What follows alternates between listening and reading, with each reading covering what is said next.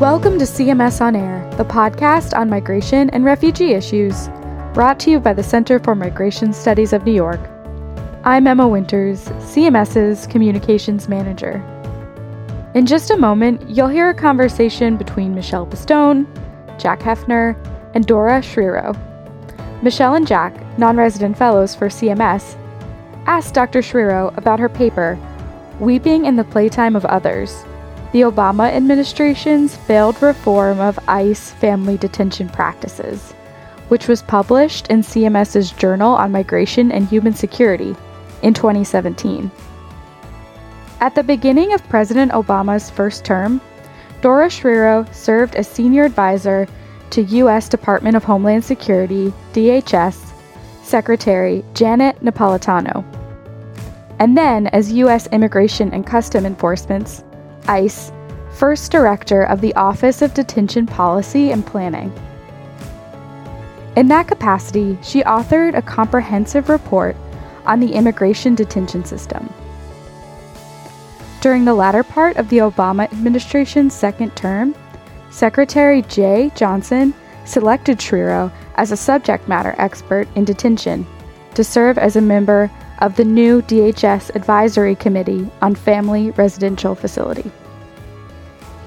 Schriro has also headed two state prison systems, Arizona and Missouri, and two municipal prison systems, New York City and St. Louis.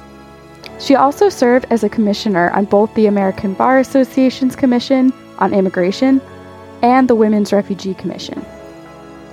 In this episode of CMS On Air, she shares her insights about the difference between criminal and civil detention, the history of immigrant detention, and her reflections on visiting Dilley and Karnes, two family detention centers in Texas.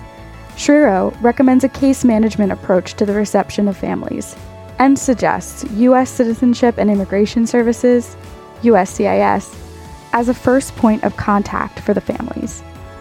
Here's the conversation. I'd like to begin by reading the poem that introduces the article. Do you hear the children weeping, O my brothers, ere the sorrow comes with years? They are leaning their young heads against their mothers, and they cannot stop their tears. The young lambs are bleating in the meadows. The young birds are chirping in the nest. The young fawns are playing with the shadows. The young flowers are blowing toward the west. But the young, young children, O oh my brothers, they are weeping bitterly. They are weeping in the playtime of the others, in the country of the free. So that is the first uh, how the article is introduced. It's the weeping in the playtime of the others is in the the title, and it also happens to be the last words of the article. Oh gosh, I'm going to get emotional. It, it speaks to the sadness that I still experience every time I think about each of my trips to the family residential facilities. Um, you know, for all the the happy talk, if you will, you know, on the ICE website about these being kinder, gentler places, there there is nothing gentle about being in custody um, at any age, and certainly not for children. Sometimes I don't know which is more difficult the unaccompanied minor with no comfort from a parent, or the child who takes all their cues from the parent and sees them trembling. I mean, they're frightened all the time.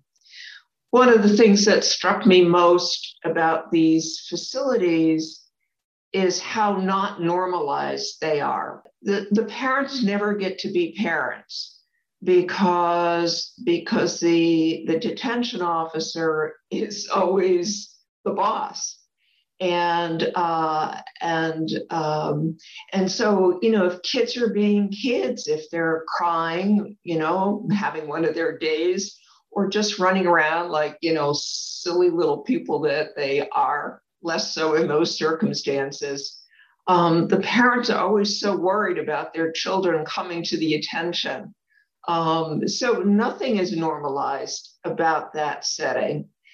and and I'm just going to go on for a, a, little bit. I mean, one of the things that strikes me so much, and having been a jailer as many years as I've been, having run three, uh, uh, two state correctional systems and and two city jail systems, and having also been a warden, is um, you know you, you never get to make choices uh, uh, in a in a facility, and um, the difference between the my experience uh, with the criminal justice population versus those who are civilly detained is that ICE detainees, by and large, are you know fully functioning uh, individuals. Um, they are parts of intact families.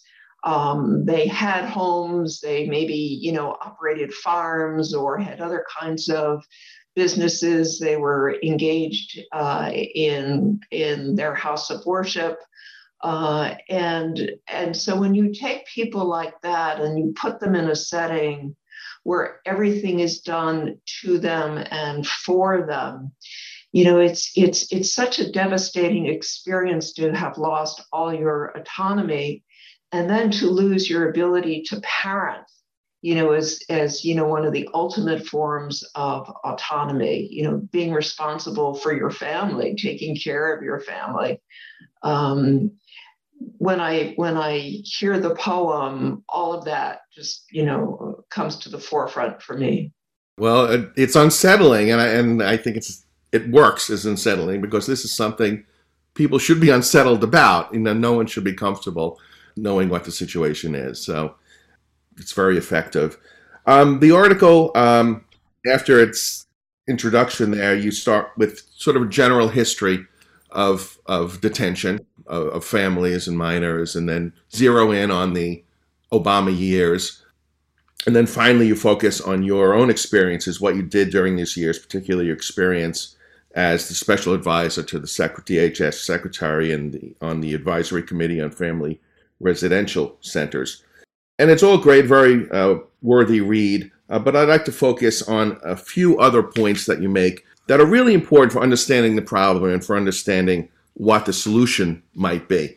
And first, you just alluded to the uh, fact that these uh, that the people in the detention centers, the DH, the ICE detention centers, are you know just regular people going about their work. And could you focus, and you mentioned in, in the paper, about the, the differences, the legal differences between the detention of immigrants and criminal detention? It's not well understood, quite frankly, even within government. Uh, um, you know, with within uh, with ICE in in particular. The case law says um, that those who are held in civil detention um, are not there for criminal purposes. I mean, it sounds kind of obvious and a little redundant when you say it that way, but you need to, because um, ICE and uh, as a matter of law cannot and does not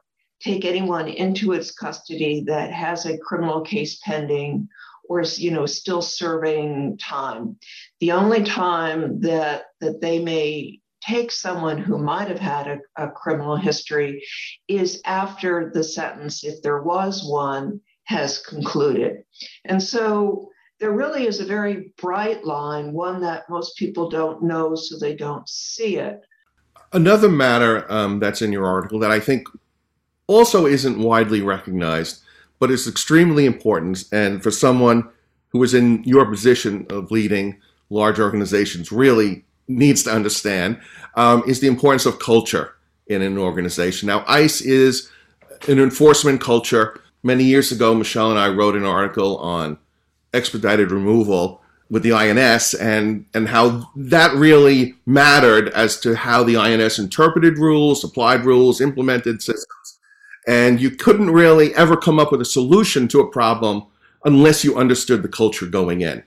And um, this is something that is mentioned in the article several times that uh, ICE is an enforcement culture. And I guess the question is uh, can you speak to when you do understand what the culture is, how do you shape the solution to a problem. Like in in particular example of ICE, you know, what what would you do to say, well, we have an enforcement culture here. The solution needs to be this.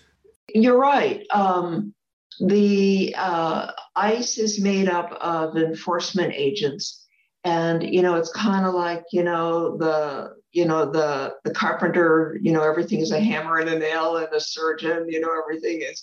And so with you know with ice um, when when they're when they're talking about enforcement they're not even necessarily thinking about the continuum you know that you've got along the continuum two outcomes. You either have relief or you have removal and you know that's a super oversimplification but they're really thinking about removal. You know that's their preferred outcome um, because they have some their of their own conclusions about you know who should be and and who should go. And so the whole idea of detention is then kind of if you will a no-brainer from their perspective because you want those people where you can find them at the ready so that at that point should it ever come that the judge says this person will be removed or that individual for variety of reasons which we can touch on decide I'm going to withdraw my petition and I'm going to ask for expedited removal. They they want to they want to be able to get that person right then and, and move them along.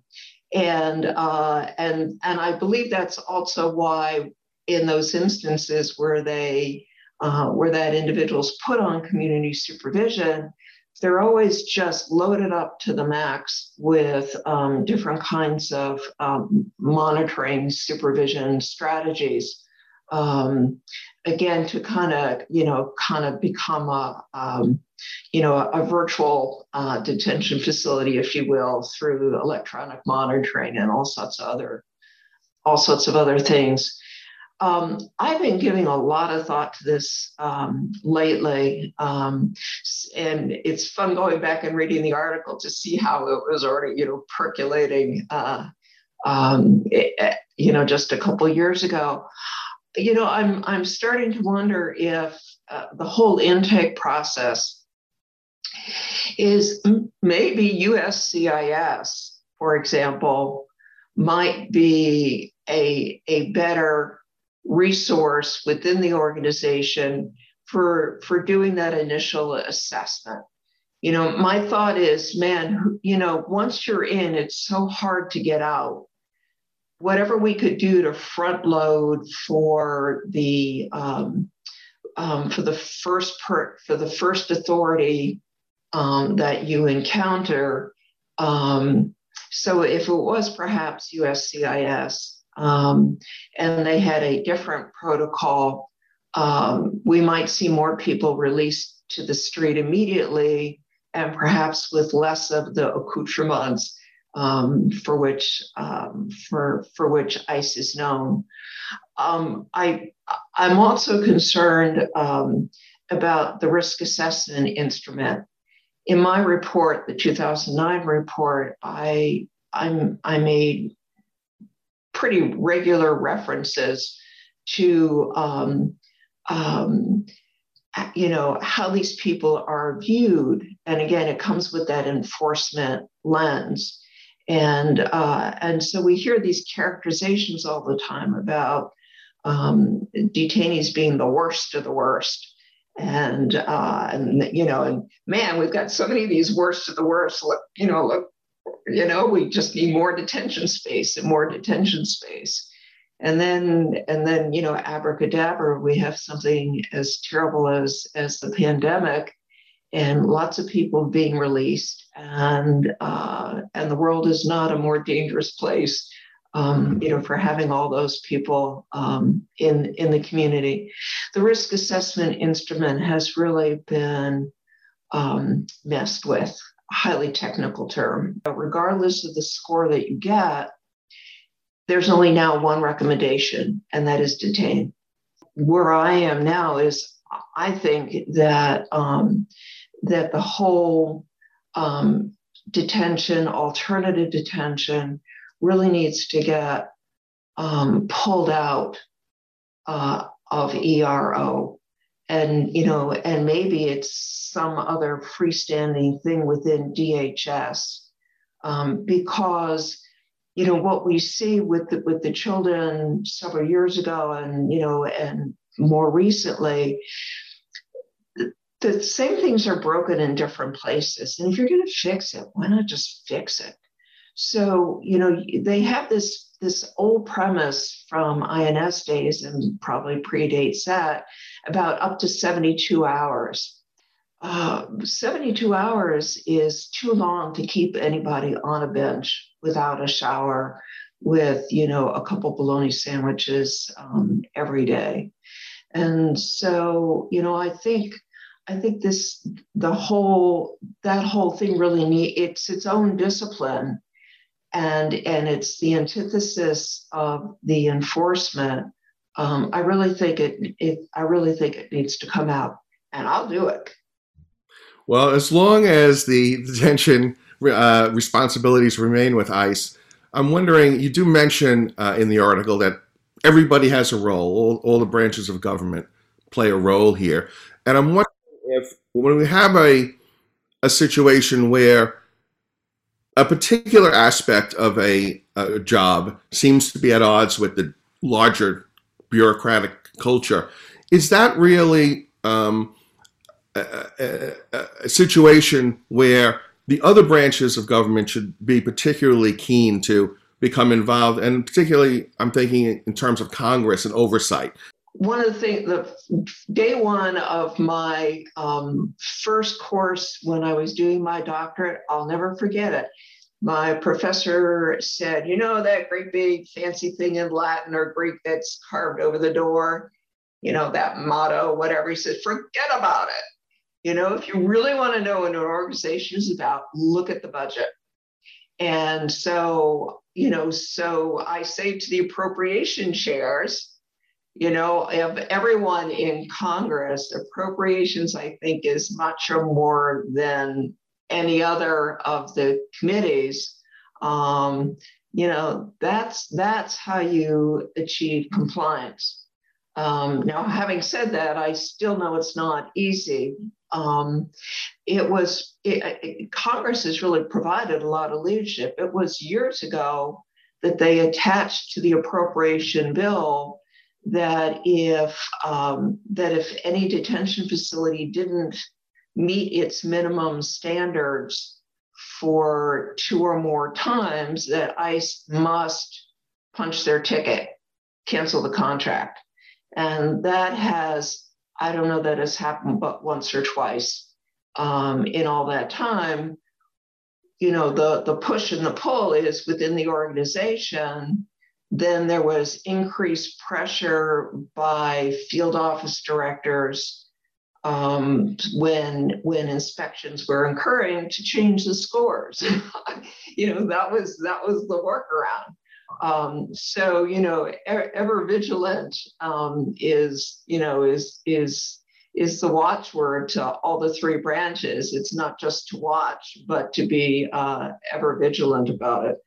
So I wanted to uh, talk a little bit uh, to bring this up to date about with everything that's happening today at the southern border, and the Biden administration is experiencing a lot of decision moments to figure out how to address the uh, recent increase in unaccompanied children coming to the southern border. Well, um, it's it's an all hands on deck time, that's for sure. Um, you know, um, I'm, I'm going to divert for a moment, but it's to make this point. There's this this emphasis uh, on deterrence and uh, it's something that the Obama administration succumbed to. I talk about it in in the paper, and um, and you know, and it's it's one of those things that we fall back on over and over again in progressive and conservative. Um, and other any other kind of adjective, you know, kind of administration uh, that that we have, but but in cases like well i'm not sure that deterrence ever works and how would you know if it deterred then how do you know that they were coming anyhow? That's another conversation. But with the um, with the with everything that's been happening in the northern triangle uh, and continues to happen the people who are coming are coming because they really believe that they have no choice but to stay and die uh, if they don't do something different. And I don't know a mom or dad who wouldn't um, do the unthinkable, even send their child off without them if they thought that that was the only way that their child might have a chance of surviving. Uh, and then if they could meet up with family, they might actually thrive as well. So, um, you, you know, part part of my advice is let us not, you know, default. Let us not fall back on deterrence. Um, it does not work, and uh, it doesn't speak to our better self.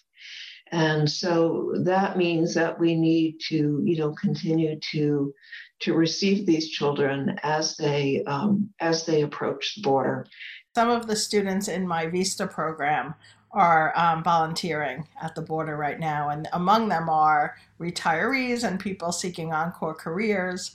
And there are opportunities. So, for our listeners, it's important to know that there are opportunities to help today. Like Vecina is an organization that, that is really encouraging remote help and so, from wherever you are, you can provide uh, remote assistance. Even administrative assistance is helpful, interpretation, things like that. Right. You know, right now you've you've got these bigger than imaginable um, um, pop up facilities, um, and you know, I, I thought that that uh, Dilley and Karnes were ridiculously large for you know for for baby sized people.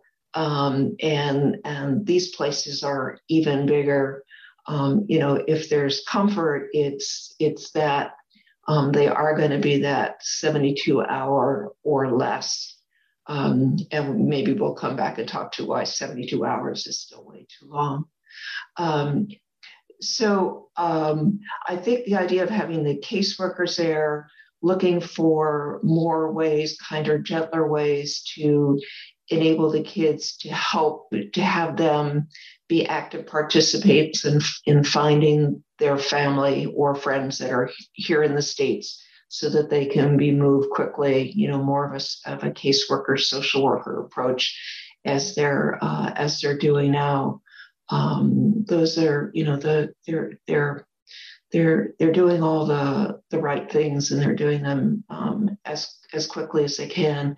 I think, like so many others, I'm really concerned about um, parents that are coming to the border or maybe were were, were turned back, um, removed or turned back from the border, and are now sending the children as unaccompanied minors um, to to try to uh, make it on their own.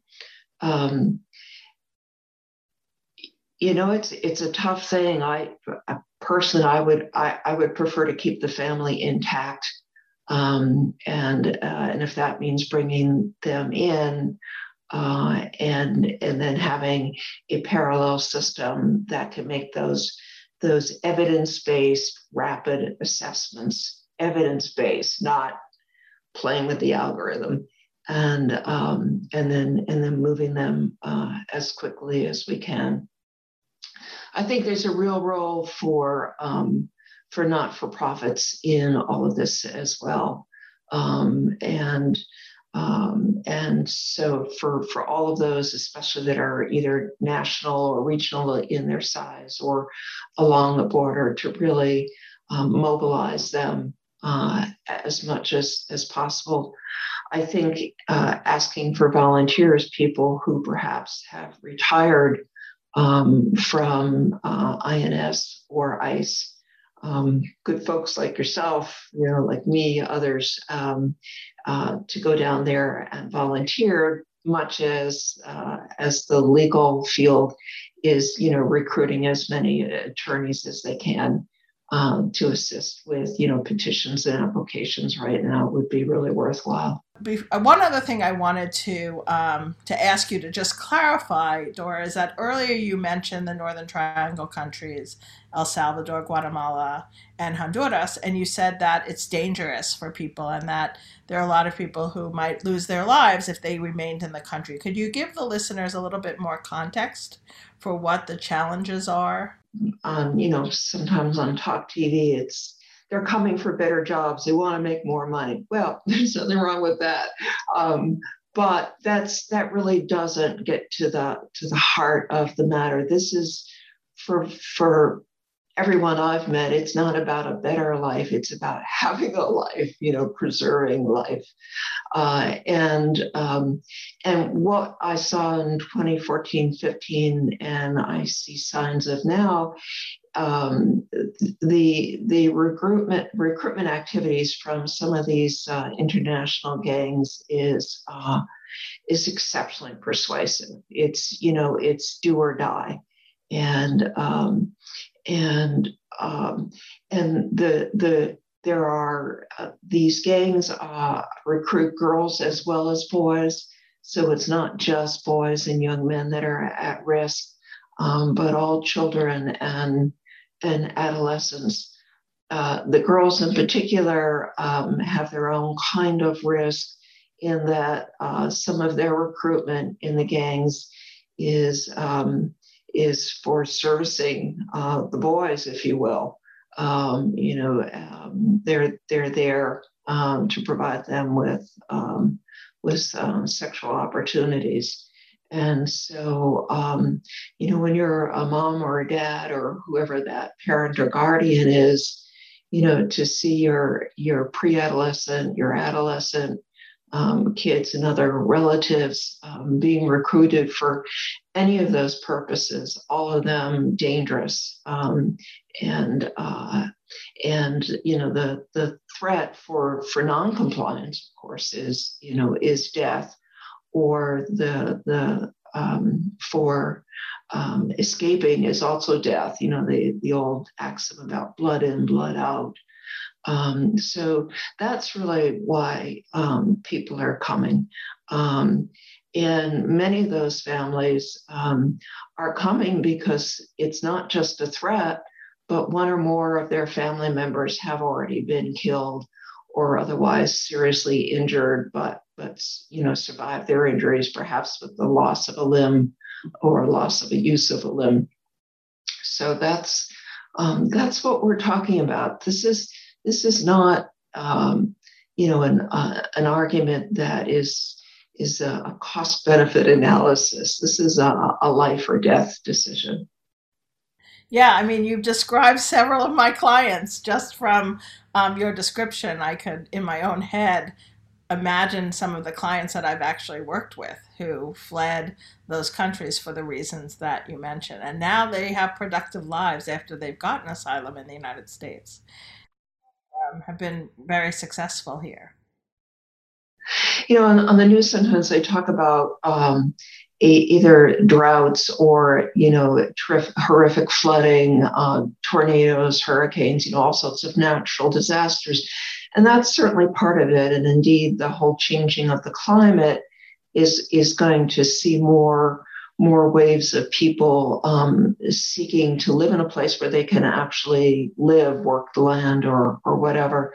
Um, but uh, I I believe that the real driver uh, in 1415 and today is is that kind of personal safety, family safety that you and I have been talking about.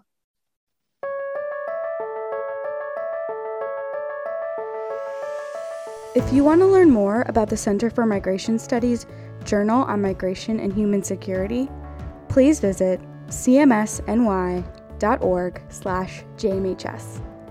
CMS On Air's theme music is provided by The Music Case. For more podcasts like this one, you can follow CMS On Air on Spotify, Apple Podcasts, SoundCloud, or wherever you get your podcasts. To find a full transcript of this episode, Or get more information on CMS's research, publications, and events, visit us at cmsny.org.